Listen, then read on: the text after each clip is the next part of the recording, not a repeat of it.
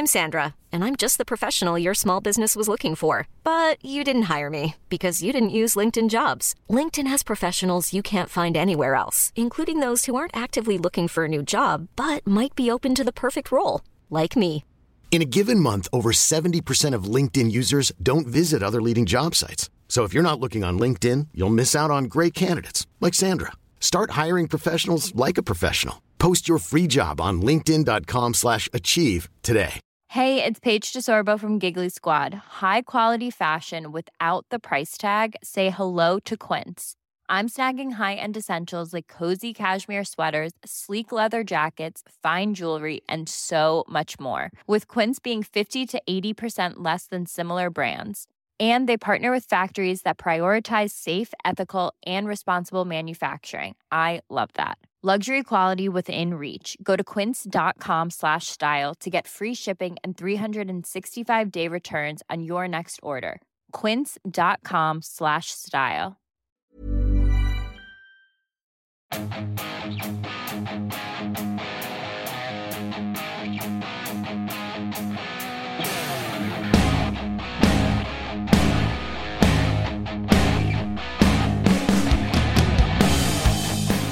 Hello and welcome to part one of the high school one-shot for No Rolls Barred podcast version. We're all audio and it's exciting. I'm joined by uh, the resident um, dean, the crusty old dean of uh, No Rolls Barred, Tom. Hi, Tom. Robot house. uh, we will be talking to you after the show, but obviously we want to drop you right into it. So here you, here we are, the first part of High School No Rolls Barred.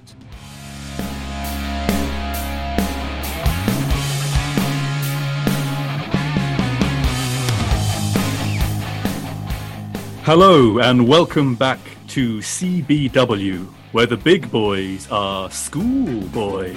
My name is Tom, head master here at C B W, and these are our players.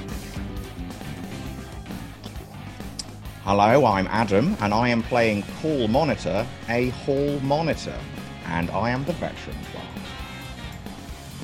My name's Lo, I'll be playing Rita Hexbook, and I'm the iconoclast. Hello, darlings. My name's Laurie. I'm playing Amelia Dramica, and I am the provocateur. My name's Ollie Davis, and I'm playing Rick Thunder, the high flyer.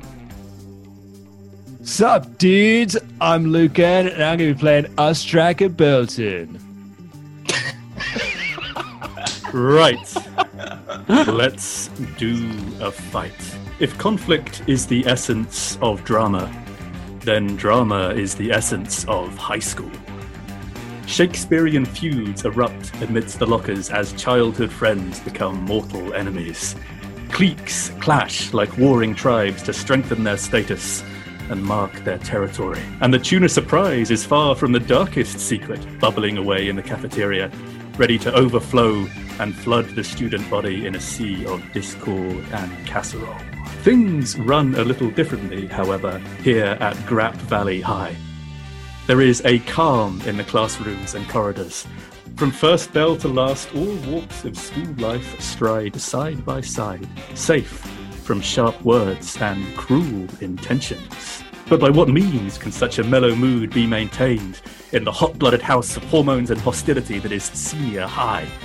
Cast your eyes and ears below the oblivious footsteps of a clueless faculty to an abandoned basement where scholastic scufflers settle their differences by beating the living schoolhouse out of each other. It's peace in the halls and war in the ring here at C B W. Welcome to Classroom Brawler Wrestling. C B W! C B W! C B W! C B Dub, dudes. C B Dub. Dudes. Welcome, everyone, to Classroom Brawler Wrestling, and welcome to another meeting of Quarrel Club. Prepare yourselves as these extracurricular contenders clash inside and outside the ropes in the name of peer pressure, popularity, and pandemonium. The school day starts as any other. The sun is shining in the skies of Grape Valley, and students are bustling around the parking lot outside the high school, eager to learn, eager to get to class, eager to go about the business of being an adolescent. One car, however, begins a smooth and speedy pull into a parking spot that has not been seen before this day on the pavements of Grape Valley High. It is a ghost grey nineteen eighty-four Pontiac Trans Am. And as it pulls into the last wide spot, it by mere inches drifts out of the way of a group of gnarly-looking bikers on heavy Harley-Davidsons wearing thick leather jackets, faces marked with scars and worse. You hear a low grumble, not just of the bike's engines, but also from deep within these bikers as the sweetest parking spot in school has been taken from them. Ollie, please can you tell us who emerges from this ghost grey automobile? Opening. The door opens upwards like the Knight Rider car, and he steps out. And here is Rick Thunder, just having arrived from another dimension or time frame. He looks around. Tamagotchis? Burbies? Is that a blockbuster on campus? I'm home. I've made it. Back home, Rick Thunder. In time. And I run over to the first person I see. I'm like, did you watch Danger Zone on T V last night? I'm the star, Rick Thunder. Uh, the first person you see is also running out to greet you, a very uh, neatly dressed uh, young lady with cropped blonde hair, a little pin, keeping it together just above the temple. She's wearing a, uh, a button-up uh, cardigan and very smart shoes. Uh, she holds out a hand to yours as you run up to her. Oh, so nice to meet you. My name is Polly Tick. I'm the head of the student body here. Student body president, if you will. Uh, I have not seen you around here. You're definitely new in town. She holds her hand. You might not have seen me around here, but surely you've seen me on T V in the network T V series, The Hit, with all the eighteen to forty-eight demographics. It's Danger Zone. Oh, uh, It, it must it must be on some obscure cable channel. I mean, I I consider myself a, a fan of popular television. I, I do I do like to keep it on in the background as I get on with my paperwork, and I have never heard of the show. Do you say it was called Rick Thunder Danger Zone? Rick Thunder's Danger Zone, correct. Um, this just just give me a second. Something doesn't feel right here. I'm in the right time, but surely everyone would have seen the mega T V series hit Danger Zone in which I starred. So I go over to my car, Danger Zone, and I say, run the numbers. Just, just do some stats. And it tells me I'm in the right time, but this is not my reality. This is a different dimension. And then the car boot pops open, or the trunk, and I go around the back. Danger Zone is prepared for me because I have to find my way back home using the science club, and I've got to go deep undercover. Oh, God. As thirty-five-year-old Rick Thunder. Not this. Must maybe do his biggest challenge yet. What's up, fellow kids? Infiltrate the school. Oh my god! Oh my god! It's like never get back home. um. Okay. Uh. So, uh, Polly is watching you rush to your car. Um. Delve inside the um the front seat and then pull these things out of the boot. Uh. Are you? Are you okay there, Rick? Um, are you are you all right? You last let, let let me let me show you around. And she puts um like a firm arm around your shoulder and just starts uh, leading you through the parking lot, um, up the steps and into the main lobby of the school. Oh well, uh, this is this is Grape Valley High. We have the uh, best academic record of any school in all of Grape Valley, and the best spawning record too. We are pretty much unmatched as a as a uh, building of education and extracurricular activity. Uh, Uh, you can see here, and she gestures towards the notice board. We are uh, only two days away from prom. Everyone's very excited. Uh, make sure you get yourself a date. Well, I think everyone's already taken. Uh, also, we're just uh, just a day away from one of the biggest extracurricular events of the year, the school play.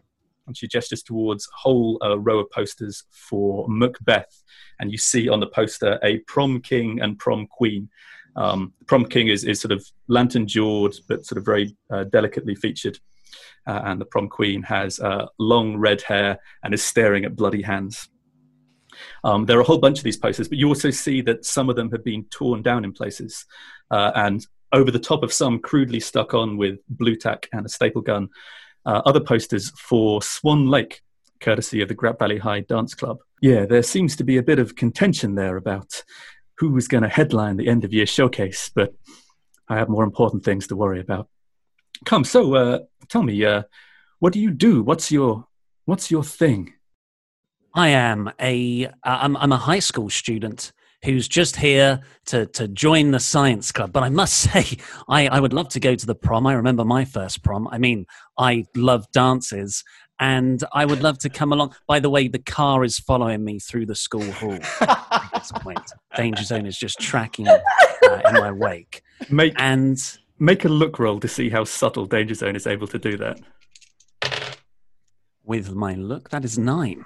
That's nine, yeah. Um, it's it's so close to prom. It's so close to the end of the year that the students are so wrapped up in their own business they do not notice a nineteen eighty-four Pontiac Trans Am just very slowly trundling um, through the corridors. um, uh, uh, look, of course, I mean, of course you're a, of course you're a high school student. You're in a high school and you're wearing a beanie. But what's your what's your clique? What's your club? What do you? Well, I, I think I should. You know, I'm, I I love love the the quarterbacking for the the football. You have nice broad but, shoulders, she says, and taps you on them. Thank you. Uh, but I really need to get to that science gang. I love the science. Well, I mean, school hasn't started yet, and well, everyone knows where the nerds go before school starts, right? The library. Oh, no, somewhere a little deeper than the library. Come on. Come on, you kid. I'll show you. And she gestures you down the hall, around a corner, and opens a uh, a slightly dirty and disused-looking door that leads to some steps as Danger Zone just trundles around the corner and then starts, as you descend those steps into the basement level, sort of shunts awkwardly against the doorframe, not able to fit himself through because he's a car. Okay, um, we cut now down to the basement level, the sub-abandoned sub-basement level of uh, Grape Valley High, where about maybe half the students in attendance at Grape Valley Senior High have gathered in a broad circle of uh, chants and jeers and shaking fists to form a makeshift fighting arena on a cold, dirty concrete floor. Uh, there is a, a makeshift ramp cobbled together clearly by the kids from shop class um, that leads up into a back area, and the a an old Edutron screen is hung from chains and zip ties above the ramp.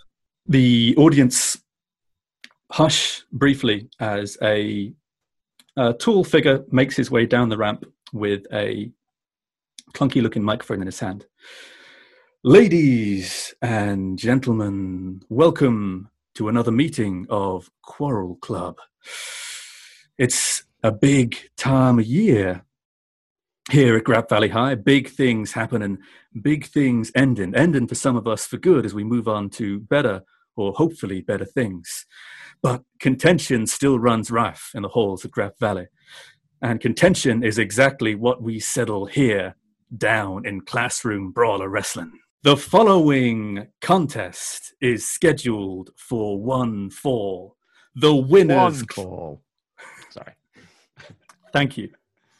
The winners will headline the end-of-year showcase before the prom tomorrow night. Making her way to the ring, hailing from the heart of the nation itself, America's sweetheart, Amelia Dramica. I would actually just like to apologise for what is about to happen. I've been told that this is way too earnest, so here we go. Um, someone comes to the stage in a little tuxedo with their own little microphone and says, ladies and gentlemen, you're about to be treated to a performance of Oh Woe Is Me from the upcoming play Macbeth the Musical. As her entrance, it is Amelia Dramica. And out comes uh, Amelia into a spotlight and says, oh life, Disease has spread to my whole self. My arms, my legs, my hands. They reek of blood. Oh, life, begone, you spots. Oh, spots, begone. Spots remain. The blood remains on me. Out, foul spot. Out, foul spotlight. The spotlight goes out. It pops back into life, shining down on her. She's wearing a sparkly medieval gown. Piano music begins to play in as she sings a song on her way to the ring. I am Lady Macbeth, my head's in a mess, because what we done when we killed Duncan and we took his headdress. Oh yes, Macbeth, he killed for a crown. Now this is his town. I'm his queen, can't get queen. Prophecy says we're going down. Oh, double, double, some toil and some trouble. But you witches, you bitches, you can't burst my bubble. I'm Macbeth, Lady Macbeth. You won't see my death. It's off the page, off the stage. That's one. Now he's the only one left. Yes, he's Macbeth, the star of the show. But I want you to know that being king ain't no thing when you're missing your bow. Oh no, Macbeth. She's in the ring. Nerds. Nerds. Making her way to the ring, hailing from Sweet Ballet, Grape Valley, the dancer of the step checker, the girl with the dragon tutu, the maniac, Felicity, Flash, Vance. Um, all of a sudden, heavy, uh, heavy drum machine and heavy synth burst into life from the old speakers, and a muscly-looking young woman uh, in a single and a, and a black one-piece with heavy leg warmers and her arms and her feet, and like a thick mop of curly dark hair, just starts running down the ramp, stomping her feet in little tiny steps, arms pumping up and down. She flings her head back, bends back almost one hundred eighty degrees, um, so her head is looking back up the ramp again, and then flings herself back forward, continues to dance down, arms pumping, feet tapping. It briefly cuts to a pit bull terrier for a moment, then cuts back, and she continues to make her way down the ramp. Um, and then she stops in the middle of the ring, right in front of you, flings her body back again, uh, flings herself forward, looks you in the eye, points at her eyeballs, points at yours, and then steps back and braces herself into a sort of half combat, half ballet kind of position, sort of dipping in a sort of half plie on one leg. Ding, ding, ding, ding, ding, ding, ding. Oh, this this is so beneath me. This is it's just not my thing. Understudy, ingenue, uh, and uh, someone coming comes out wearing a red wig to take my place in the match. Yeah. Okay, make a make a look roll on that. A wig, you say? Yes, not, not like me, obviously. Uh, I only rolled a five on that. um, oh dear. Okay, so as soon as um, your understanding makes her way through the uh, through through the parting audience and onto the ring, Felicity steps a couple of steps back, bends her knees, and then basically goes into one of her signature moves, the sock hop, which is a ballet jeta, jeta into a Superman punch, and immediately her fist connects with the side of the jaw. Um, your understudy collapses back into the audience again, and you are left alone with uh, Felicity Flash. What are you doing? Uh, I am going to run in and I'm going to grab her leg. Uh, and this is a, a move from Macbeth called the Dragon Screw Your Courage to the Sticking Place. And I'm going to try and flip her over. Okay, that sounds like a work roll. I'm not good at that either. Uh, no, that's a three. um, okay, so Amelia as, doesn't do the fighting, darling. As you grab her leg and try to flip her, she maneuvers out of it and kind of almost... Um, cat-like, crawls over to your back, um, grabs your wrist and gets you into a signature wrist lock, the twist and shout, and just starts pushing and pushing and pushing as the pain shoots up your arm. Uh, okay, so she's got my arm. Uh, I'm going to try to uh, call for a blackout. I'm going to try and scorpion kick her in the back of the head. Nice. Okay, that's going to be a power roll, I think. Oh, that's much better. Uh, that is a seven. Um, yeah, your your foot flicks back, cracks her in the back of the skull. She lets go of your wrist, stumbles back onto the ground, turns around, rubs her head and goes, ah, I suppose turnabout is fair plie. And she makes another lunge for you um, into another sock hop Superman punch. What are you doing? Uh, I'm going to just let it whiff. Uh, I'm going to exit stage left and I just attempt to get out of the way, darling. Uh, that's going to be a work roll. Uh, my rolls are bad. These new dice are rubbish. Uh, two. um, yeah, she leaps up. You try to move out of the way in an elegant way, but you're not fast enough. The fist connects with your jaw. She says, "You've got no dance, sucker. No dance in hell." And then backs up again, giving you a little bit of space. Come, you spirits that tend on mortal thoughts, unsex me here and fill me from crown to top toe full of direst cruelty. I am going to chop block her leg in an attempt to break it. That is definitely a power roll. Uh, that's not gone well. That is a four. Okay. Um, you go for the chop block into the leg. Uh, she's too swift, too nimble. Um, she sort of zips out of the way. Your hand just very gently slides past the soft um, wool of her leg warmers, almost connecting, but not quite. You're still on your feet, at least at least at this point. Uh, at this point, she dances around you in a kind of um, springing motion, getting underneath you, grabs a arm very, uh, wraps an arm very firmly around your thigh and starts to sort of lift you back into the break dance, which is basically a torture rack motion. Oh. At this point, she's trying to lift you off the ground. What are you doing? Uh, I think I'm going to let her lift me off the ground, but I'm going to attempt to push as well as she does to try and force too much motion through into a move that I call the curtain call, which is like a Salida del Sol, uh, and to drag her down to the mat on the back of her head. Okay, so I I think that feels like a worker maneuver again. You're trying to get yourself out of a torture rack. Uh, that is a seven. Talk us through it. Uh, yeah, so she, as she sort of tries to pick me up backwards into the torture rack, Amelia just puts too much effort in and says, uh, I'm too, I'm too, my star power is too much for you, darling. And just flips over the top, grabs the head on the way down and just boom into the floor. Uh, I am then going to immediately go to the turnbuckle and go for my finisher. Uh, thing about Amelia, she thinks she's the greatest because she's seen Wicked three times and that's why she should be doing plays. Um, so she's going to go for her finishing move, which she calls Defying Gravity. And it is a flashy shooting star press to get all eyes on her, darling. Lovely. In which case, um, that's a straight two d six roll. You, you sort yourself out. What? Uh, no. Oh! Oh! Um, as you as you leap off the um, the turnbuckle is basically a bunch of students, but as you leap off them into the ring, um, uh, Flash gets a like a moment of strength and starts to get to her feet. Oh. How many dancers does it take to beat a bitch down?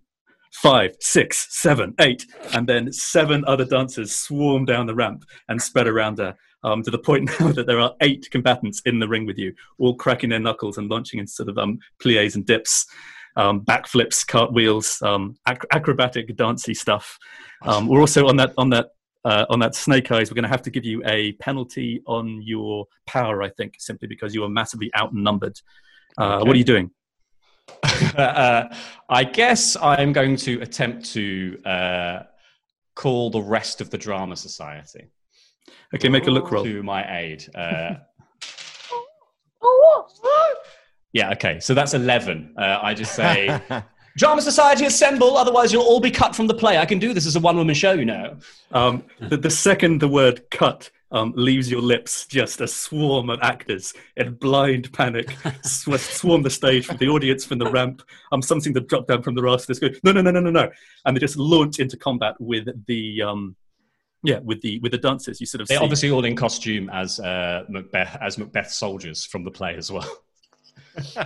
um, so yeah, um, f- fist swing, legs kick, uh, dancers fall, actors fall, and after a after a mini war. On the mat, um, only two people are left standing. Once again, Amelia and a, uh, a battered and broken Flash, whose troops were outnumbered by the superior number of your desperate actors. And one of her eyes is swollen. Uh, he spits out a tooth, um, looks you straight in the eye, and goes, "Bitch!" I am going to quickly uh, pick up one of the dropped props from the brawl that has happened. It's a, it's a mace, and I'm going to swing for her leg. Um. Ooh, that's a real roll. Thought it might be. Friggin' her. It's eight. Um, talk us talk us through that swing, and I'll take it from when it connects. Uh, so, Amelia screeching that uh, the spotlight is all hers. This is my spotlight. Get out of it, darling. Just takes this mace two-handed. Into the side of the leg. There is an almighty crunch as the mace connects with Flash's leg. Um, she growls this primal scream of pain and then bam, bam, bam, just taps the concrete with her hand hard three times. Fine, fine, fine. You win. Your winner, America's sweetheart, Amelia Dramica. And the announcer holds your arm up in the air. And scene. Uh, it's... This means your headlining end-of-year showcase performance will be the Drama Society's musical performance of The Bard's Macbeth. And the Drama Society whoop in joy and cheer, and they swarm around you and they lift you up thank like you. a queen thank on you. a throne thank and you. carry you off at the back of the ring. Got um, a bouquet from somewhere. Thank you, thank you. I brought it myself. Thank you. We now cut above ground. Uh, classes have started uh, in some places. All is calm as always in the corridors of Grape Valley High. And part of the reason they're so calm is because of the stalwart efforts of one servant of order. Adam, can you please tell us who we see patrolling the halls? We see Paul Monitor. He's sixteen, but it is a hard sixteen. He's seen things. He's heard things. He's cleaned up things. What matters to him most is order out of chaos. That's what he lives by. And he is one day away from retirement. Having just expelled a car from the halls, which is a new one for Paul Monitor, he's uh, patrolling the hallways, ready to execute a beating on anyone who doesn't have their hall pass. And as you stick your chopper chup back in your mouth, you hear a sound which you should not be hearing while classes are going on. The sound of a human being making noise outside of a classroom. Well, I never... Looks like it's time to execute some petty justice. Um, the sound is coming from where? Um, the sound is coming from down the hall. Uh, make a yeah. I, I think you can make this out pretty clearly. You know these halls very, very well. The sound is coming from the men's bathroom. The class has just begun as well, so I uh, I kick I kick the door in and say, "Busted!" As soon as you kick the door in, you are actually. Give me a power roll right now. My power is my... Oh, a zero. That is a eight. Okay, you instantly smell this powerful waft of a very foul, noxious, let's be honest, kind of fecal odour. Just shoots up your noses. Uh, shoots up your nose. You've only got the one. Um, but you are you are made of strong enough stuff, uh, and you're able to just push down that urge to vomit. You hear a voice going... Oh. Bro, oh, bro, it's bad. Oh, it's bad, bro. Oh, oh, oh, oh. Coming from one of the cubicles. Cool. Uh, all right, I uh, I take a uh, one of my I take a card from my uh, from my wallet. Uh, it's a kind of like one of those binder wallets. I'm incredibly cool, uh, and I just kind of Jimmy the Lock open. I'm uh, incredibly practiced at uh, breaking and entering and all matters of detective hall work. Work. Give give me a quick um a quick look roll, very quick. That is a ten.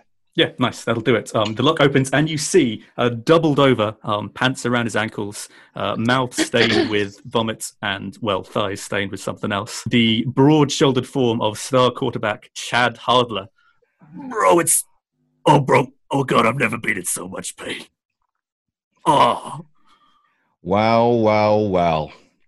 Chad, I'd always thought you'd face a violent expulsion. But this is not the violent expulsion I thought you would face.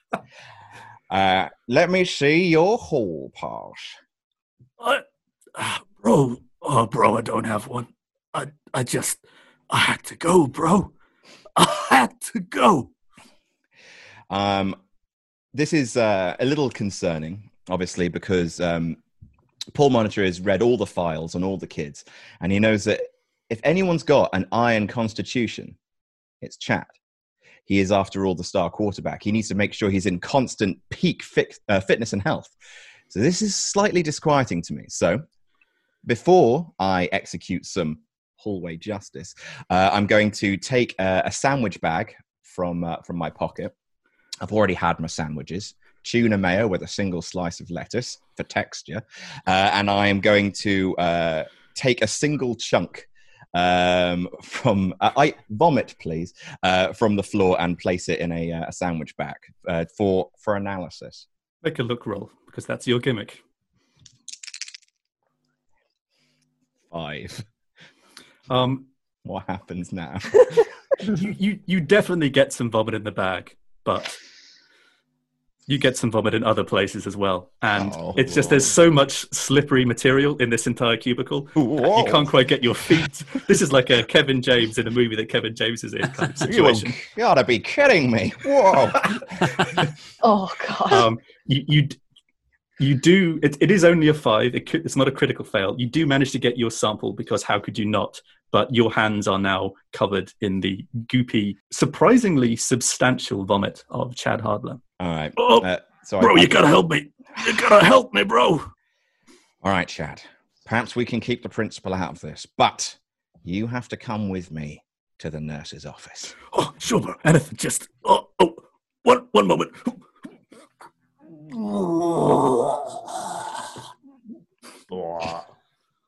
Flip. All right, let, let's go, bro. All right, I uh, haul him over over one shoulder. And I, I, I, you know, my, my spine creaks and I go, ah, oh, I'm too old for this shit. And I uh, I start hobbling down the hallway with him towards the, towards the school nurse. Amazing. You make your way down the hallway. Um, the hallways are empty. Um, they're empty because you're good at your job. And in no time at all, you manage to shuffle the lumbering, sticky form of Chad Hardler to the nurse's office. Uh, the door is currently closed. What are you doing? I uh, give a polite and respectful three taps with my second knuckle on the uh, frosted glass. After the first tap, the door just swings open of its own accord, and you look inside to see a scene of disarray. The entire nurse's office has been turned upside down, like... Uh, Cupboards have been flung of all their contents. Bottles are open. The whole place is just a mess. Someone has done a real number on this place. My God. I've never seen such rampant chaos in all my years as a hall monitor. Um, I, uh, I take a quick scan with my kind of uh, monitor vision to see uh, kind of what is missing, if I can see anything out of place. Okay, make a look roll on this one then.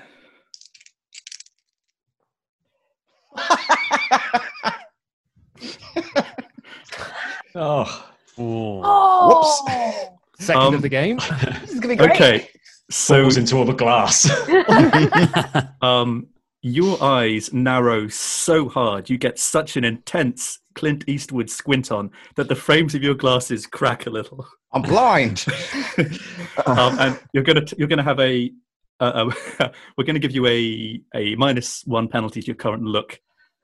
um, on that snake eyes for the time being on a snake eyes man um, you just squinted a little bit too hard. You just um, you sucked that chubba chub with a little too much gusto, and just all the all the muscles in your face just co- contorted so much. Yeah, the, the the flimsy the flimsy lenses of your um, not particularly expensive glasses cracked under the pressure. Away from retirement. Okay. Um, yeah, unfortunately, that you, you the place is in complete disarray. There is no way you could figure out what was what has taken there without days of work and a, a whole C S U team. Uh, if if I can't work out what's missing or what has been done to the place, like why it's been ransacked, I would assume someone's looking for something. Uh, then I'm going to instead examine the door because, okay, as far as I'm aware, uh, there are only a handful of people who can execute a break and entry job with the kind of skill that I have. Okay, so make make make another look roll for us. Now, now, that's more like it. That's eight. Okay, yeah. Um, the lock has been picked with pinpoint precision. There is literally only one man on campus capable of doing a job like this. A man who has made a high school side business out of this particular job, and that man is well, that boy is Jimmy the Lock. And if you know Jimmy the Lock right now, he's going to be downstairs in Quarrel Club, placing bets and making money. You know where you need to go next.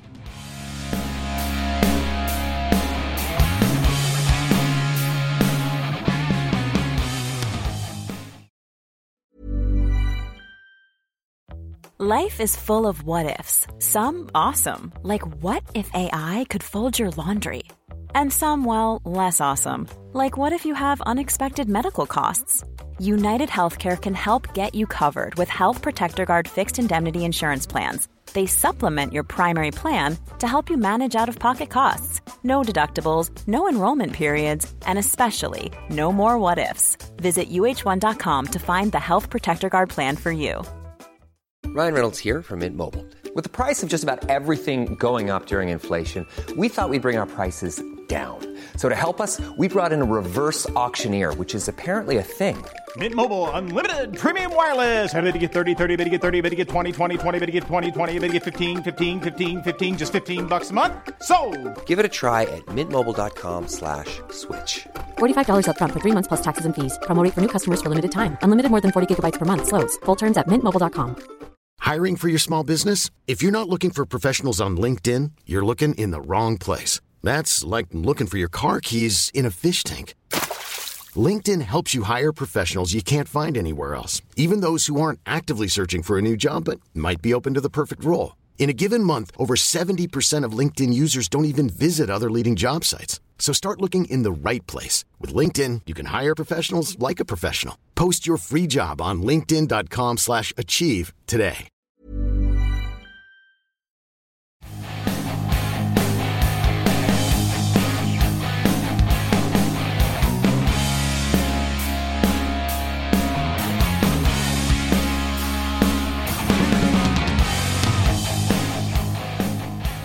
Okay, and speaking of Quarrel Club, we cut downstairs back again to the arena, the ring of students chanting and jeering, um, eager eager for the only uh, outlet of violence and rage they are allowed in order to keep the peace at the top of the stairs. Gathered friends and students, adolescent adversaries, we have another quarrel to settle down here in Classroom Brawler Wrestling. The laws of Quarrel Club have been encoded in our school since the beginning of time. No conflict may be allowed to spill out or occur above ground. When someone is wronged, that slight is righted down here. And someone has been wronged once again in the halls of Grape Valley High. So it's time to settle the score. Making their way to the ring, the defendant, the satanic anarchist, hailing from Cemetery Heights, Rita Hexbook. Hi. So, um, I'm actually just drawing on the wall, Paul Monitor sucks balls, and then his phone number underneath, and then turn around, wander in, get into the ring, I guess. Making their way to the ring, the prosecution, hailing from Green Bay, Grape Valley, E M O. And suddenly the lights just whoom, shut down, and the entire um, the entire club is in darkness. And then, boom, they come back up again, and you find yourself standing opposite in the ring a a tall, very slim uh, young man with sort of black skinny jeans, Converses. He's got a black T-shirt with a white skeleton ribcage on it and a little red heart above where the heart would be. Um, he's got sort of very darkly black dyed, dirty uh, hair that covers about three quarters of his face, so just sort of one eye is peeking out. Um, and he just stands there staring at you with his one eye. Ding, ding, ding, ding, ding, ding, ding.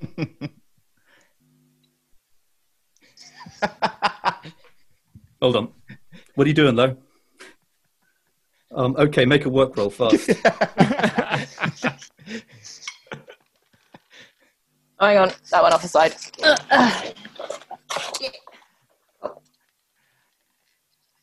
Uh, How small is your desk? Surprisingly small. Always falls off. I just got a really vigorous throw. It's been a long time. Ah, oh, Tom. Make that work roll, though. It's six. Six. Oh, thank you. Okay. Um, oh, that won't do it, I'm afraid. Um, I'm seeing double here. Four lorries. um, okay. Uh, so, uh, in, in no time at all, this is actually getting too difficult. No depth perception. It's really, really shit. Uh, in no time at all, uh, the silent, unspeaking form of E M O slides behind you, uh, wraps these very, very slim, bony arms around your stomach, and then just pulls you in a bear hug, um, signature move known as the Weezer embrace, and just starts choking all of the life out of you. Uh, what are you doing? Are you finding it hard to breathe? What are you doing? Um, I'm just going to stamp on his foot really hard with my fuck off Doc Martens. I feel because it's Doc Martens, that's probably a look roll. You can roll and look for that. uh, look is eight. Eight. Sorry, um. eight.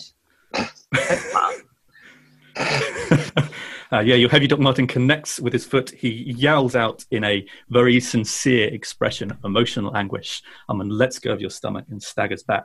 After just the briefest moment of collecting himself, he then speeds, almost like he's moving on a dolly, slides across um, the ring, or slides across the mat, uh, leaps up um, onto the top of the shoulders of some of the audience, and then springboards himself from the shoulders of a football player for the crashboard confessional in an attempt to basically splash you down onto the ground.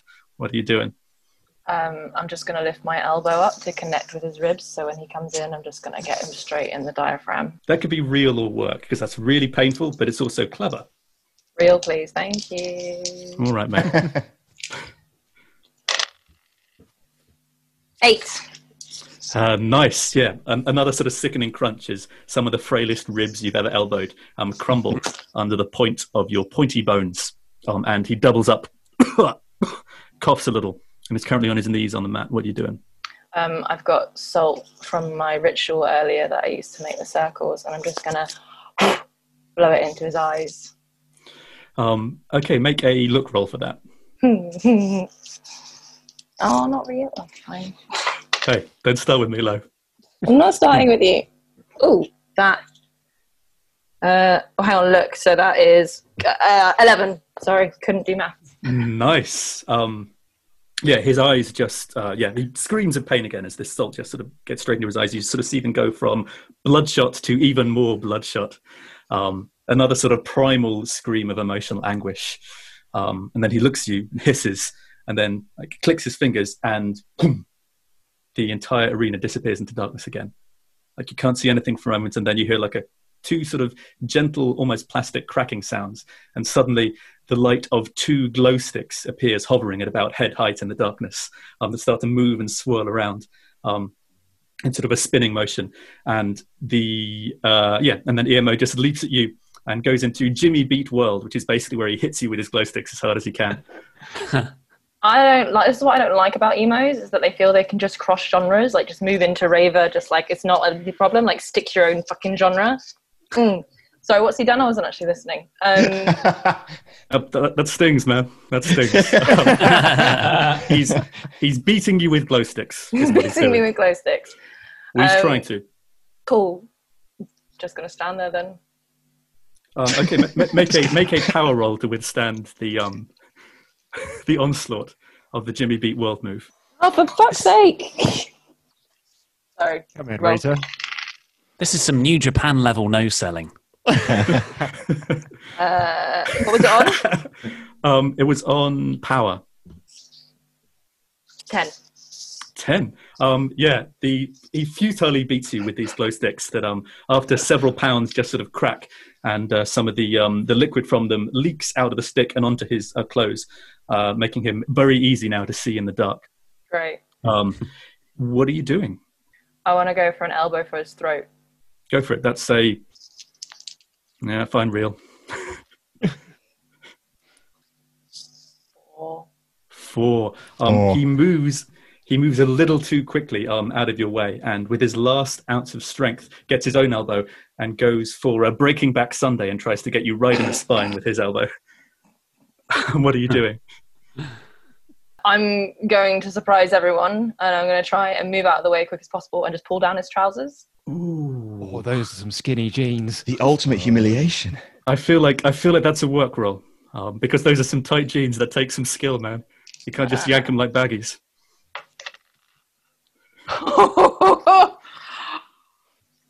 Oh! Sorry. Like she was born to do it. uh, t- talk us, talk us through it, though, man. Talk us through it. Um, so I just, uh, I don't know, just dropped to the floor, and some weird ability to, I assume he's got a belt on because all emo dickheads wear some kind of belt that's got, like, I don't know, bullets on it or something. It's a bullet belt. It's a legit bullet belt. Is it actual bullets though? Um, no, they're on plastic fake See, bullets. That's what's wrong with it. It's just fucking fake and horrendous and awful. And I don't even have to pull it open. I just snap it because it's that crap. And then just yank the trousers down all the way down to his ankles. And he's wearing the tightest, most awful briefs with My Chemical Romance on the front of it. Man, Lolo Brow, legit shooting on emos today. Okay. um, so, Huge N C R fan, so it's fine. um, yeah, as as you pull his trousers down, um, all of a sudden the lights, boom, snap back on. And he is left there with his embarrassing briefs um, and pale bare legs in front of the whole audience. He drops to his knees. You know what you did. You know what you did. Uh, you're still upset about that? No one takes us seriously anymore. My, my crush, Stacey Beaker from Science Lab, won't even look at me. I guess, I guess My Chemical Romance is never going to be emo after all. Oh. Oh. Can I just headbutt him while he's on the floor? Go for mm-hmm. it. Um, on that, on that, on that, on that uh, natural twelve, you just knock him clean unconscious, and poof.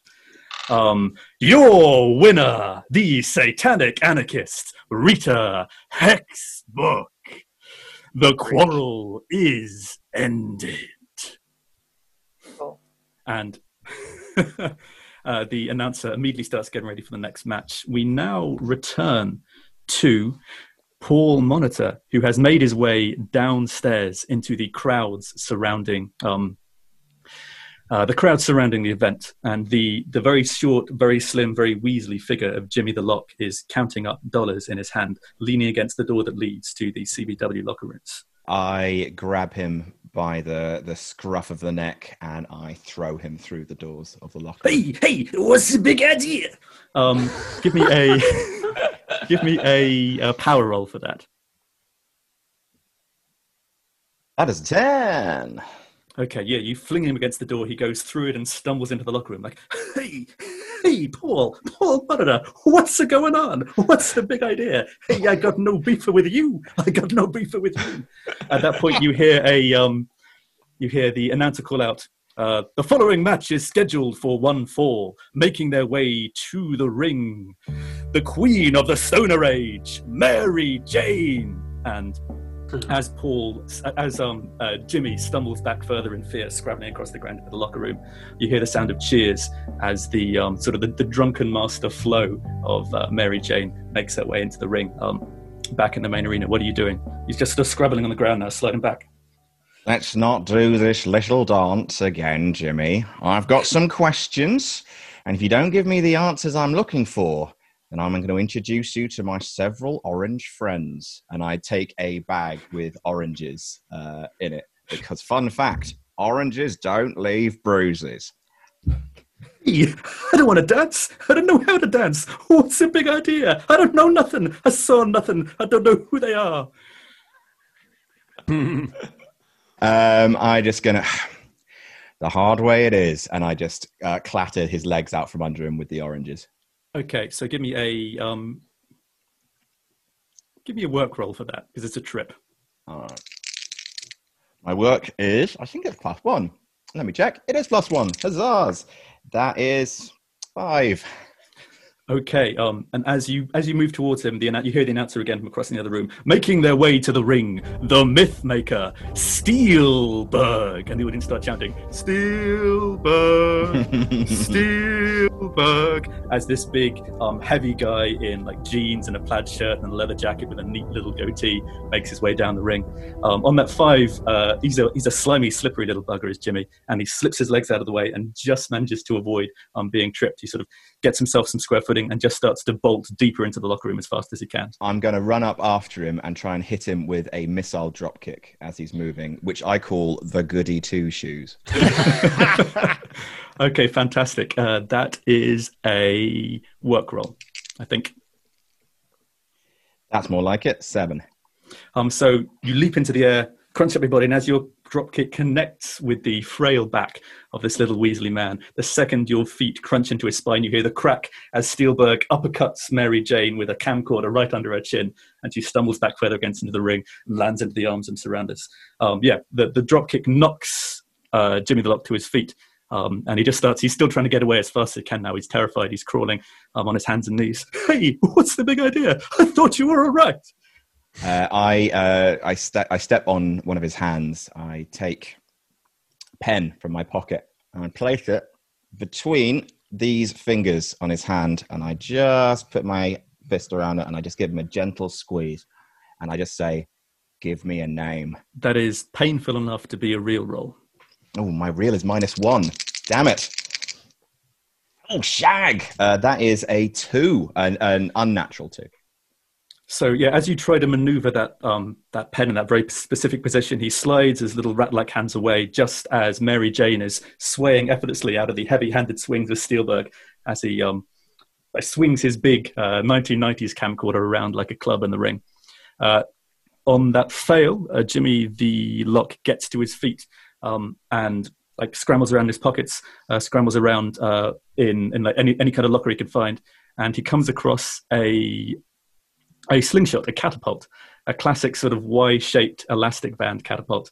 Um, sort of gets some, some spare coins out of his pocket, pulls pulls it back in one hand and says, hey, I'll do it. You know I'll do it. You know what I do if I'm pushed. I uh, I look him dead in the eyes and say, you haven't got the balls. Make a look roll. All right, that's minus one. Uh, that is six. Okay. Um, I got bigger balls than you know. And he lets go of the catapult as this tiny little coin shoots its way towards your face. Um, back in the ring, uh, wound, winded from constantly swinging uh, this big, heavy, heavy uh, weapon. The thing about Steelberg is he's good, at, he's good at short bursts of power, but then he tires himself out. And so while he is wheezing, Mary Jane just blows a cloud of marijuana smoke into his mouth. And the audience watches as his eyes sort of gloss over with red bloodshotness, and his movements start to become more, more dazed, more motionless, uh, more, more, more dazed, more kind of sway.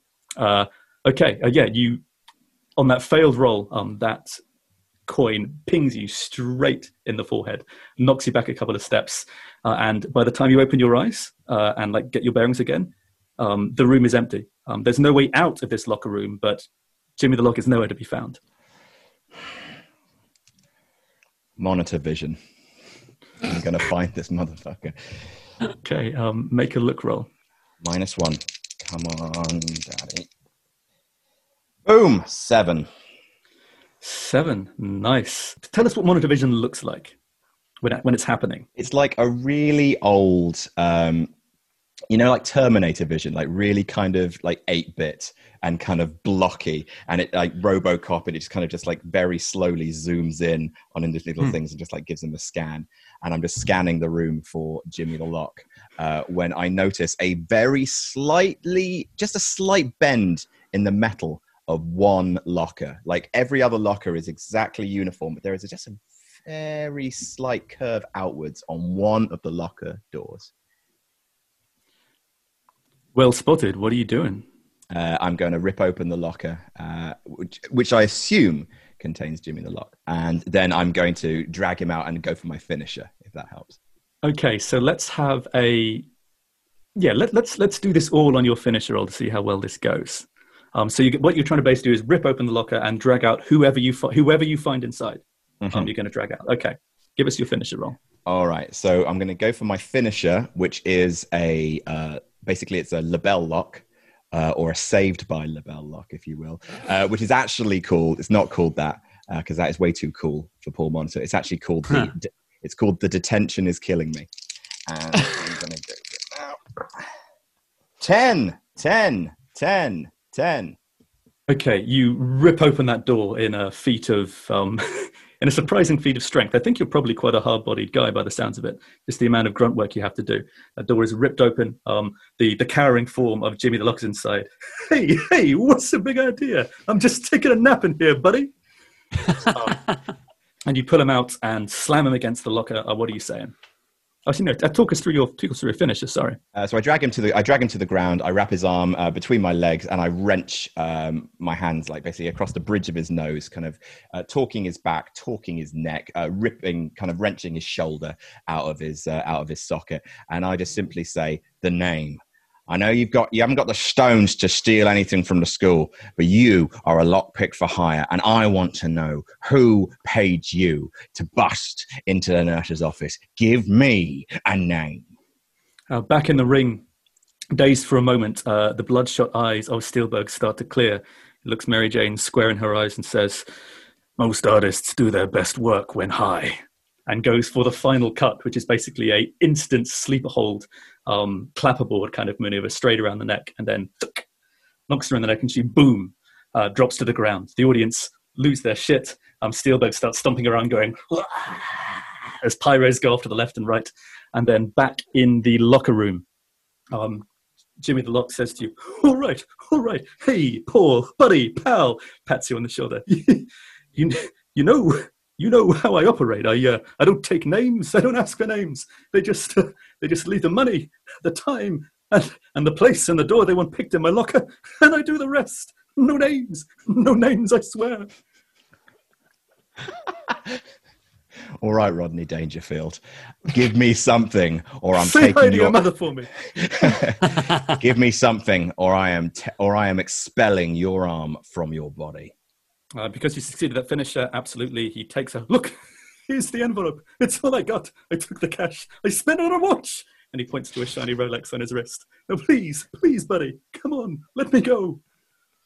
Uh, I release it. I give him a, a kick in the pants as he scurries away and say, don't let me see you around here again. He, he scurries away in fear, and um, we leave Paul Monitor standing in the locker room looking at this envelope. Um, okay. We cut now back to the arena, and the announcer makes his way back down the ramp to speak to the assembled students. As long as there has been man, there have been jocks, and there have been nerds. And as long as these two clans has lived, their war has waged eternal.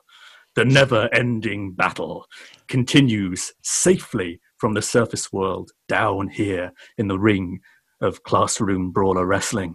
Making their way to the ring, Chip and Bard, the Method.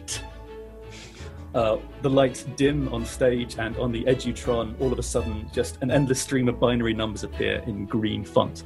They flicker and change matrix style and slowly clarify into the shape of a quill, which flicks with a flourish, and then there is a burst of pyros. And coming down the ring, side by side, are a large, broad-shouldered, lantern-jawed man with delicate features, wearing a doublet and a ruff around his neck. And next to him is a very small, very wiry, very strong-looking little fellow in um, thick-rimmed glasses with a bit of tape around the rim. He's wearing uh, some very colourful braces, some very colourful socks, um, some very hard-wearing shoes, a pair of battered jeans. Um, they make their way into the centre of the ring. Uh, Bard, uh, the big fella, stands in the middle, breathes in the atmosphere, flicks his hand and takes a big flourishing bow uh, as Chip retreats to his corner. Making their way to the ring, the Hard Body Boys, Ostriker Bolton and Chad Hardler. Tell us who enters the ring alone. Uh, so coming down to the ring... Uh, is Ostriker Bolton, Oz to his friends. Uh, he is the he's the captain of the wrestling team uh, here at the school, and uh, obviously the, the music is playing. It's like the school thing as he walks down to the ring with his awesome Letterman jacket, taking in the applause of his opponents. But he has got a bit of, of look of concern on his face because his his tag partner, his best friend in the whole world, is nowhere to be found. Where's like Chad Hardler is just not around. The announcer comes up to you, um, Oz. Where, Oz, where's Chad? I don't know, dude. He's not around, man. I don't know where he is. You know the rules of Quarrel Club. If you can't bring your tag partner, you forfeit the match. Look, last I heard, he was probably hurling somewhere. I ain't got time for it. Dude, I will fight this on my own. I will take these two dudes on, these nerds, on my own. You know that's not how it works. Look, Oz, unless you can drum up a quarterback in the next one minute, you're forfeiting this match. Sort of looks around panically. Anyone here? Anyone want to fight by my side? Anyone want to team up with the captain of the wrestling team so I don't have to forfeit to these nerds? Is there any quarterback in the audience who can step in? Anybody at all? Do, do you want me to say me? Yes, please. Yes, like, please, Rick. Is it one of us? Like, I don't know.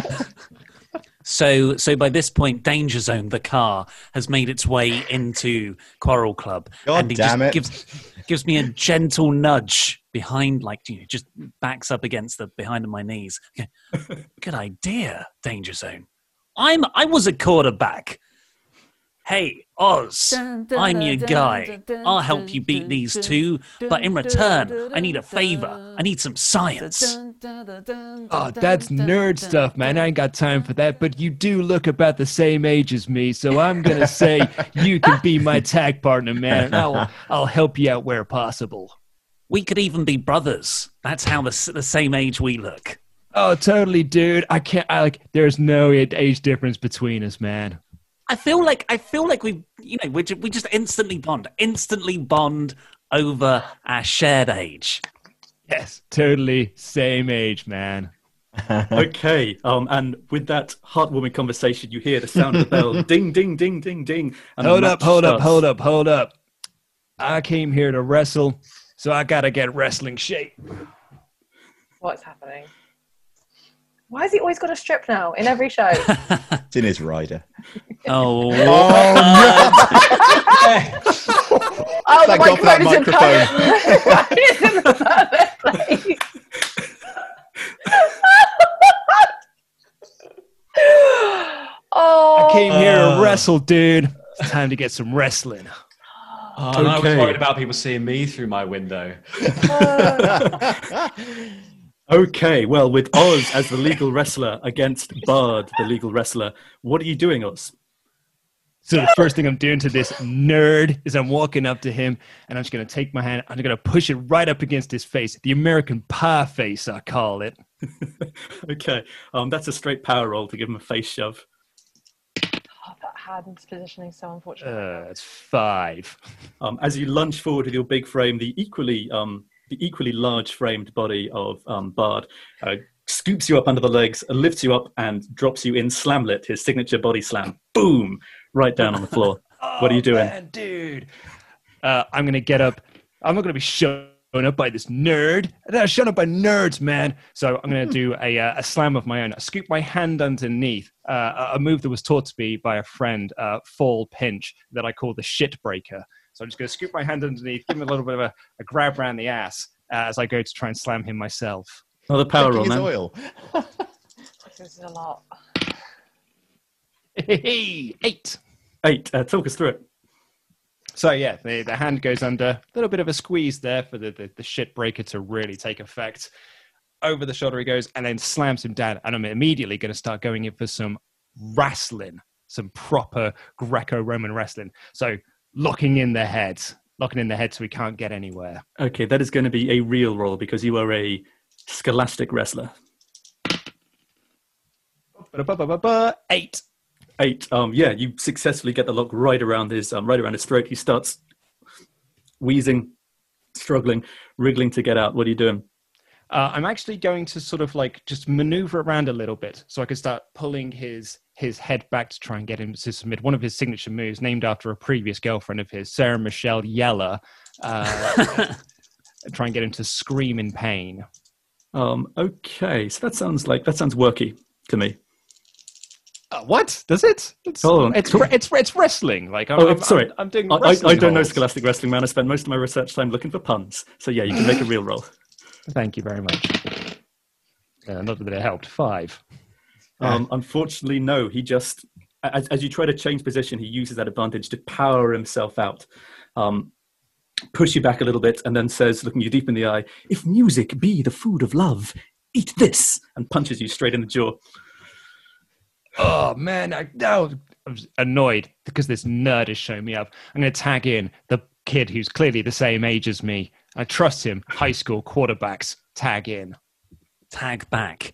Cheers, man. Did you see the, the popular stuff on the T V last night? Dude, I actually did. I saw all the yeah, popular yeah. stuff. Yeah. Did Did you watch the Danger Zone show? Oh, what, no? No, worth a go, worth a go. Uh, so I go in and I immediately go for, I think me and Luke did a similar thing here, the ten things I hate about you, which is which is ten punches. Yes. But with every punch, oh, they, yeah. but with every punch, Danger Zone is going to honk its horn. Bump, bump. So I do two. But then like I quickly like get, getting close with the nerd and I say, do, do, do you know any science? Do you know any, any time okay. travel science? Okay, so first off, um, we're going to need you to roll on, you can roll on look for the golden shower, basically. It's a nine. That'll do it. Um, and then we're going to have you roll on work to get to the nerd in time. Work is plus one. Oh, well, I get, I got the plus one, so is it, oh, what does that mean? No. Oh, son. Um, oh, my God. So, uh, yeah, as, as, as soon as basically you drift your focus to try and get the nerd, that's all the opening um, that Bard needs. Bromeo, Bromeo, wherefore art thou, Bromeo? And he goes Nerds! for... Uh, he goes for um, twelfth strike, which is basically where he rains down twelve punches in sequential order on you. Uh-huh. Boom, boom, boom, boom. And on the twelfth punch, uh, you are sent... barreling back into the turnbuckle, spine again, well, back into the turn student, the student buckle, um, like landing against the uh, landing against the um, the teenagers. Um, right next to, however, uh, uh, Chip. However, Chip uh, uses this opportunity of you being right near him and with the referee distracted uh, to initiate tech knuckle support, where he basically backs up Bard's punches with punches of his own and just sort of starts laying into you while you're weakened. While I'm getting hit from side to side, I ask Chip, so so you're the sciencey nerd. Do you know more about the science?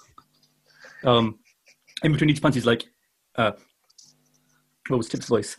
"Ooh, yes, stranger, I think you'll find I'm very well versed in the technical matters. Boom, boom, boom, boom. Uh, and I am, of course, uh, bound by Q C law to grant you one boon should you defeat me in mortal combat." That's all um, I needed to know, nerd. And then I elbow him in the face. Um, okay. I, I need the other one in the dick. Okay, so...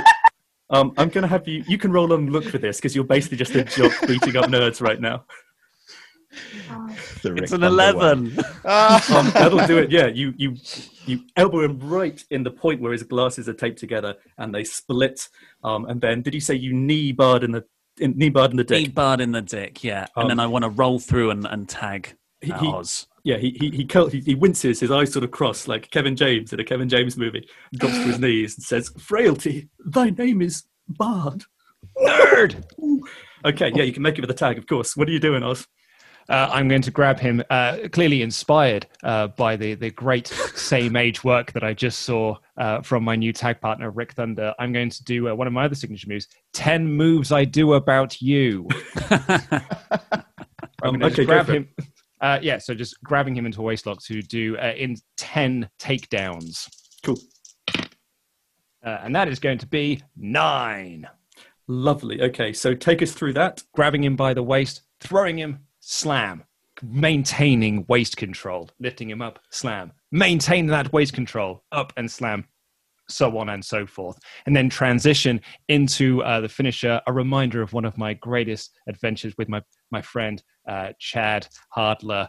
Uh, Dude, where's my armbar? And I'm just going to transition into uh, sort of like the, the, the Becky Lynch's disarmer, essentially, as the okay. finish. Go for it. Straight to D six. Oh, that is seven. Just about. You made it. Talk us through it, man. So yeah, so after the uh, the, the slams have been done, uh, just grab the arm, sit up, wrench it, uh, and wait for this little nerd, this nerd to to scream out in pain and eventually tap out. Rick, I I see the other is who's the legal man on the other team? Um, the legal man is still barred. No one's actually tapped Chip in yet. He was just doing some so, dirty work from the corner. So Chip's going to get in to to break up uh, the the armbar.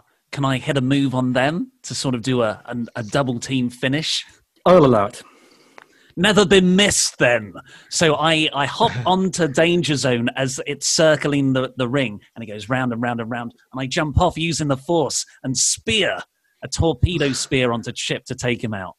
Beautiful, yeah. Just as Chip sort of gets up and starts... Um, what is Chip going for?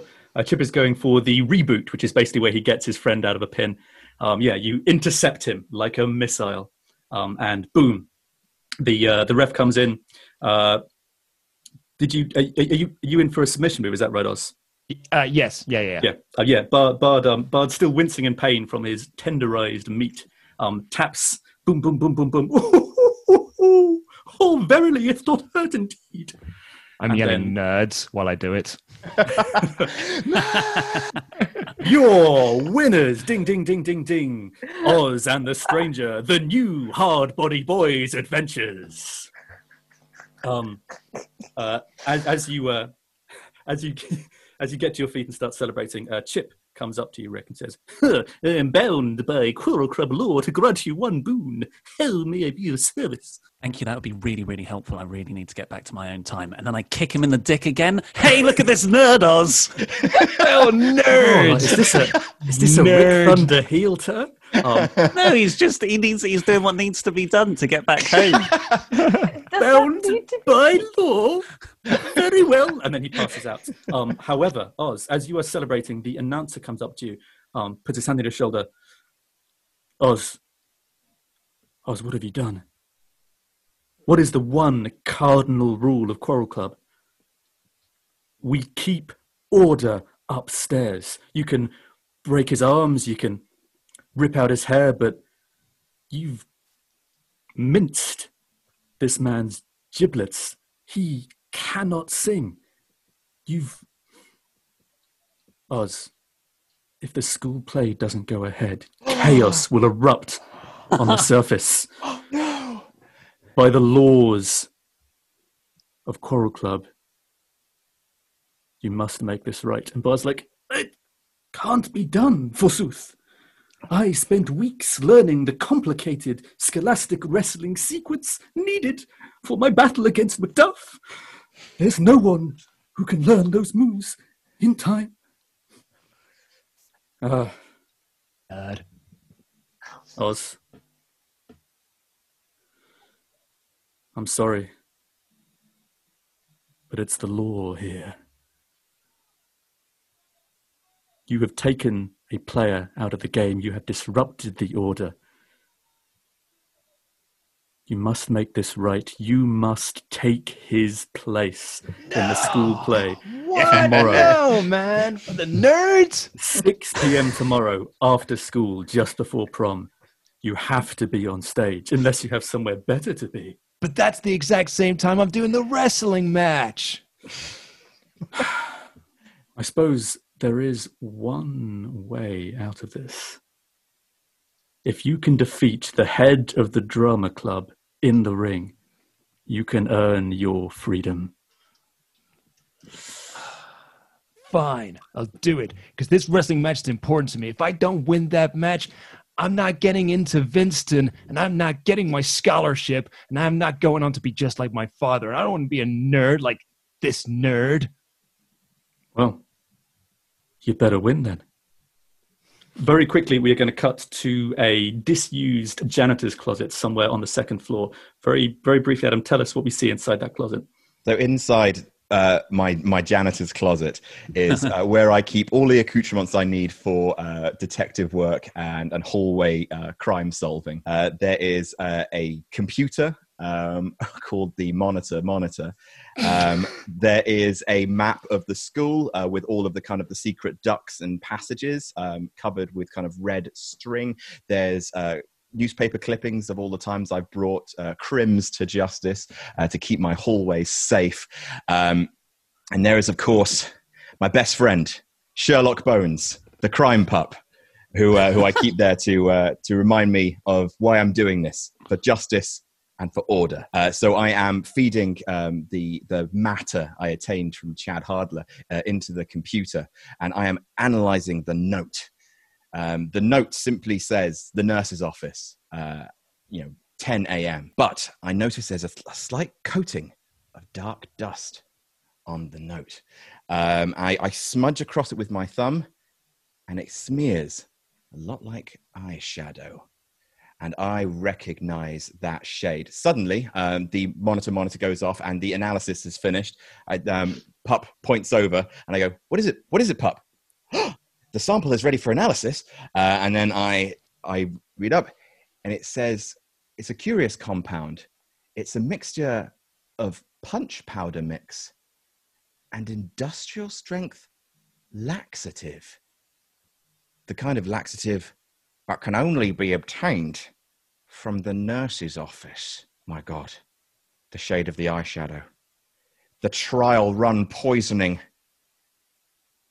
She's going to poison the prom. And I let out a, I fall to my knees and I let out a shriek. Rita!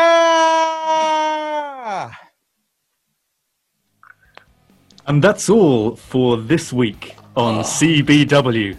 Um, we'll see you next week.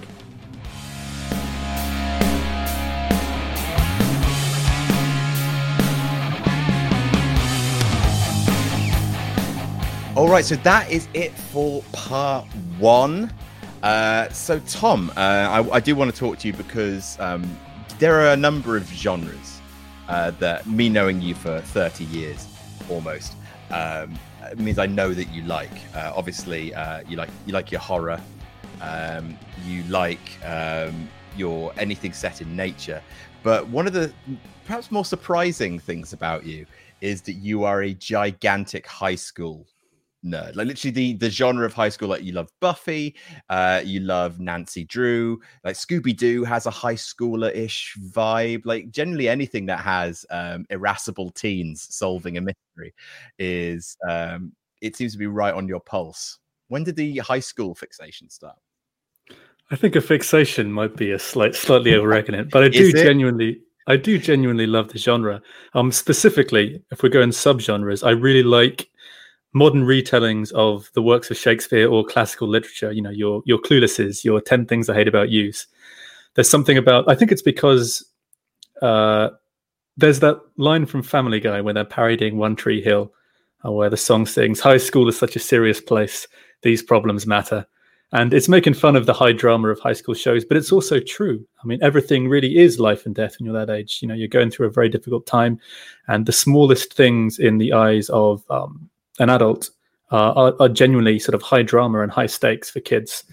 Um, so it's it's a really fun, colourful, eclectic world to tell, even when you're not retelling the works of Shakespeare, Shakespearean level drama. Uh, there's a lot of the uh, the the big tropes of great like classic literature um, still turn up in high school, but it's it's jocks and nerds instead of warring houses. Uh, do you have a, a favorite subgenre, or at the very least, um, series of high school movies?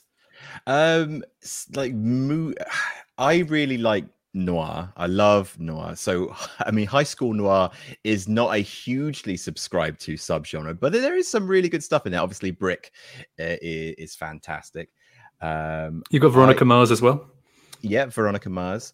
Um, although I have, I've never saw Veronica Mars. So I've, I started watching, uh, so like high school horror.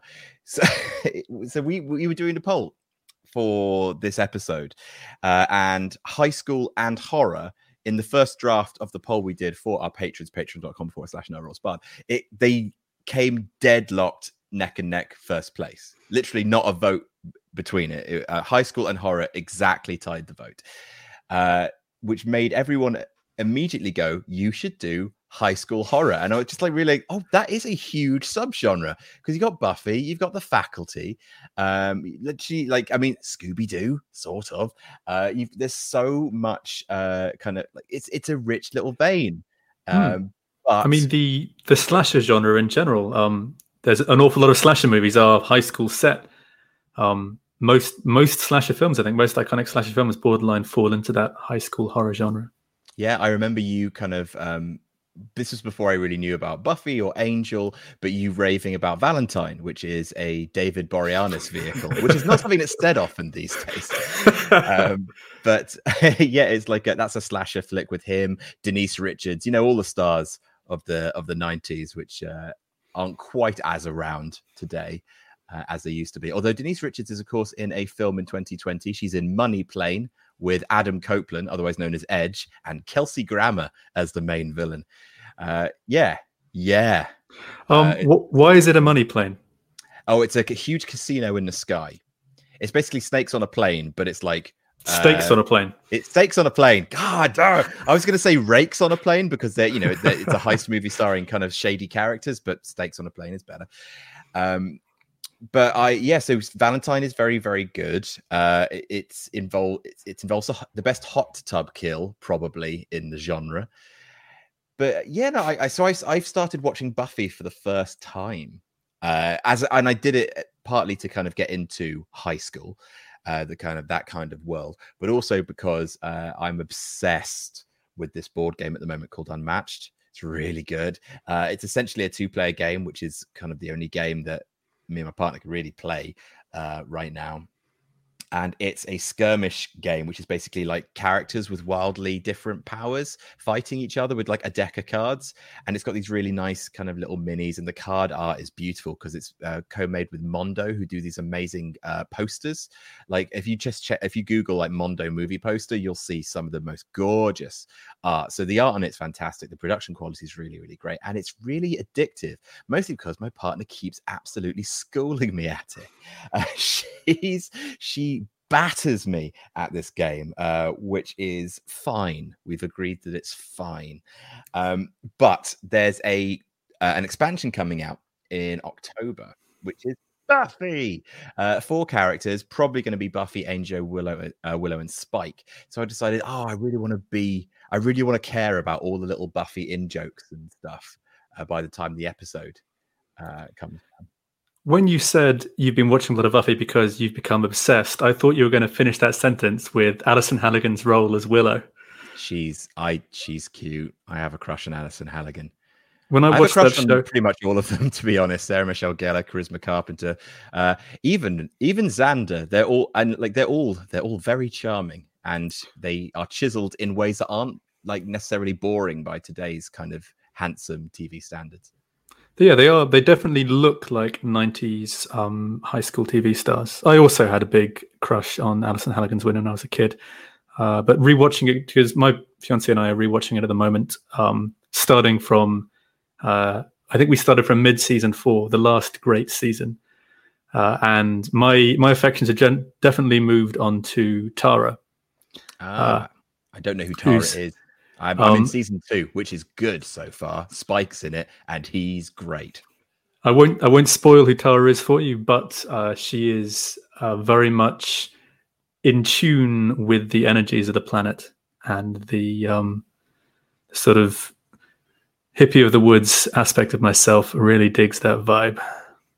Yes, I, I figured as much. Um, I, I, I, yeah, I, I'm really, I'm really digging it. I'm, I'm enjoying uh, the kind of. Uh, like what's a high school thing and what is a supernatural version we could do on this, um because that is very similar to what we did with this episode of No Rolls Barred. It's like, what's a high school thing? Oh, you need the jocks versus the nerds, you need the blah, blah, you know you know the drama societies and the band geeks and the dance, uh like all the little cliques. There's, lo- there's lots of kind of wrestling shade you can like, or a wrestling perspective you can have on like typical tropes. Like I love what they do in Buffy, just as like, oh well, what's a high school thing? The talent show. How can we make a demonic talent show? Or oh no, parent teacher night, what's the demonic version of that? um I gather that kind of like as the show goes along, its sort of own mythology starts to generate more storylines, you know, and its own characters. But like it's it's very kind of, I guess it like the first season felt a little disposable in that there wasn't like the master wasn't really in it that much for a big bad.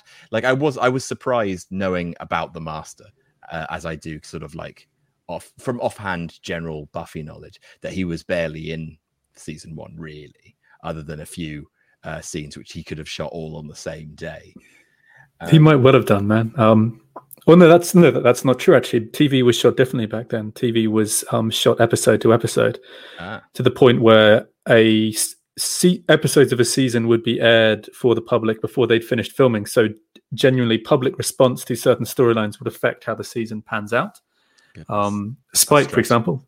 I mean, we, we all know Spike is in for the long haul. Spike was originally supposed to be killed uh, in season two, but he was so popular with the fans uh, that they kept him alive for longer. Um, yeah, well, not uh, not alive, Tom. Technically, well, actually, yeah, very good, man. Um, was that I get a penguin impression. That was well, I. I'm in Scotland at the moment, and we passed two roads side by side, one called Wark Road and one called Wark Place. Wark, and, Wark. And it's actually spelled W A U G H, exactly how the penguin's uh, laugh is spelt in the comics. I see. I, I personally, I really like season one. I think you, you touched earlier on how I do love love a good mystery, and I think that's one of the reasons why I really like horror. Most horror stories at their heart are a kind of mystery story. Either something is going on we don't know about, or something is happening which shouldn't happen. And so we want to try and figure out why it is happening. Um, and I think the first season is a really good season of, of more or less standalone um, high school horror stories with the same kind of characters each time. And I think part of the reason why it's a weirder rewatch now is is the way we consume T V. Like we, as a populace, tend to consume T V in binges at the moment. We want to move from episode to episode to episode. And so there needs to be that sense of momentum to keep us going. But back then, you know, Buffy would be the show that was on once a week, and I would look forward to it every single week. And so the events uh, and the fallout uh, of each episode would sit with me for a full seven days before I saw the next one. So it wasn't so much about maintaining momentum as, as actually building a season around the fact your audience would be, yeah, your audience would be sitting with it for a while. Um, and it also makes the episodes seem longer, I think. Watching it as a kid, it generally felt like you'd, because you spend pretty much half of your year I R L. In one season of Buffy, which is a year of their life. Um, but, you know, binging stuff now, b- binging a show made like binging a show that's sort of structured like that. Uh, it's all over very quickly. Uh, you know, you're kind of barreling through big story beats and barreling through big sort of emotional changes. And it can sometimes feel like nothing really has a chance to properly sit, because back then um, the time for things to sit wasn't during the episode. It was, yeah, it was in the week in between. Mm. I really, I, I, I definitely am digging to. I kind of, I definitely understand that kind of like the way, obviously, the way we consume media is radically different. But um, I do really like, oh, you know, and like that's the thing is like we we made this a two-parter, kind of for it to a test to see like how our audience would kind of consume it. Like, is it obviously like the um. the like proper season of No Rolls Barred? Their episodes are about an hour. You know, a bit longer if there's something important going on. But we wanted to see if, like, because obviously, like two two and a half hours is a is a daunting prospect. Uh, like, you, if you see the the video appearing that long, uh, and we wanted to see, like, is there a psychological element? Like, are people being scared off by slightly longer run times? Would people prefer like one setting but explore it a bit more? Maybe get like a little bit of a cliffhanger out of it. Like, what is what, what you know? What is the, kind of the coolest way to kind of absorb Uh, this stuff? And I'm really interested to see kind of like how how the audience reacts to us doing a two-parter rather than like a feature length. It's really fun. It was fun having a cliffhanger. I think also it's something we've touched on in the Q and A's and uh, booking podcasts before, that when we first set out to make the show, we generally thought we would be pitching something or making something which would be seen by a wrestling audience and like an R P G audience as well, almost as two separate groups. Um, but like, you know, this show is this show is predominantly um seen by, you know, obviously R P G fans because I like the show, but wrestling fans as well, and a someone who isn't a straight, you know, died in the wall right down the line predominantly R P G show consuming kind of viewer has less of a stomach for, you know, to, you know, because spending three to four hours watching a bunch of nerds play D and D is par for the course um for a lot of shows. But ours is more as is more polished, I think, um, uh, than the sort of the stream format. And yeah, our audience isn't necessarily the kind of audience who is used to consuming content that way. But it's it's fun doing a cliffhanger for sure. Um, and we will see how that cliffhanger pays off next week on No Rolls Barred. Thank you so much uh, for listening to this show and for listening us uh, talk ch- chiefly about Buffy. Um, and we will speak to you this time next week. Goodbye.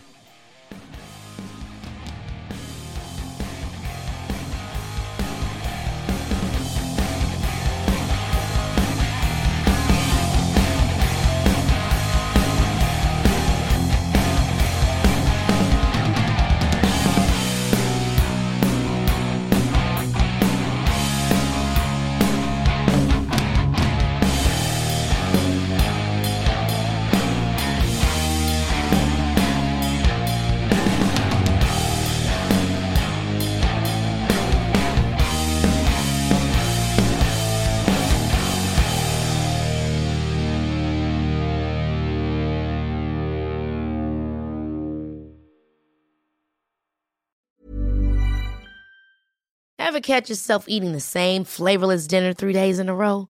Dreaming of something better? Well, HelloFresh is your guilt-free dream come true, baby. It's me, Keke Palmer. Let's wake up those taste buds with hot, juicy pecan-crusted chicken or garlic butter shrimp scampi. Mm. Hello Fresh. Stop dreaming of all the delicious possibilities and dig in at hello fresh dot com. Let's get this dinner party started. Even when we're on a budget, we still deserve nice things. Quince is a place to scoop up stunning high-end goods for fifty to eighty percent less than similar brands. They have buttery soft cashmere sweaters starting at fifty dollars, luxurious Italian leather bags, and so much more. Plus, Quince only works with factories that use safe, ethical, and responsible manufacturing. Get the high-end goods you'll love without the high price tag with Quince. Go to quince dot com slash style for free shipping and three sixty-five day returns. Hi, I'm Daniel, founder of Pretty Litter. Cats and cat owners deserve better than any old-fashioned litter. That's why I teamed up with scientists and veterinarians to create Pretty Litter. Its innovative crystal formula has superior odor control and weighs up to eighty percent less than clay litter. Pretty Litter even monitors health by changing colors to help detect early signs of potential illness. It's the world's smartest kitty litter. Go to pretty litter dot com and use code ACAST for twenty percent off your first order and a free cat toy. Terms and conditions apply. See site for details.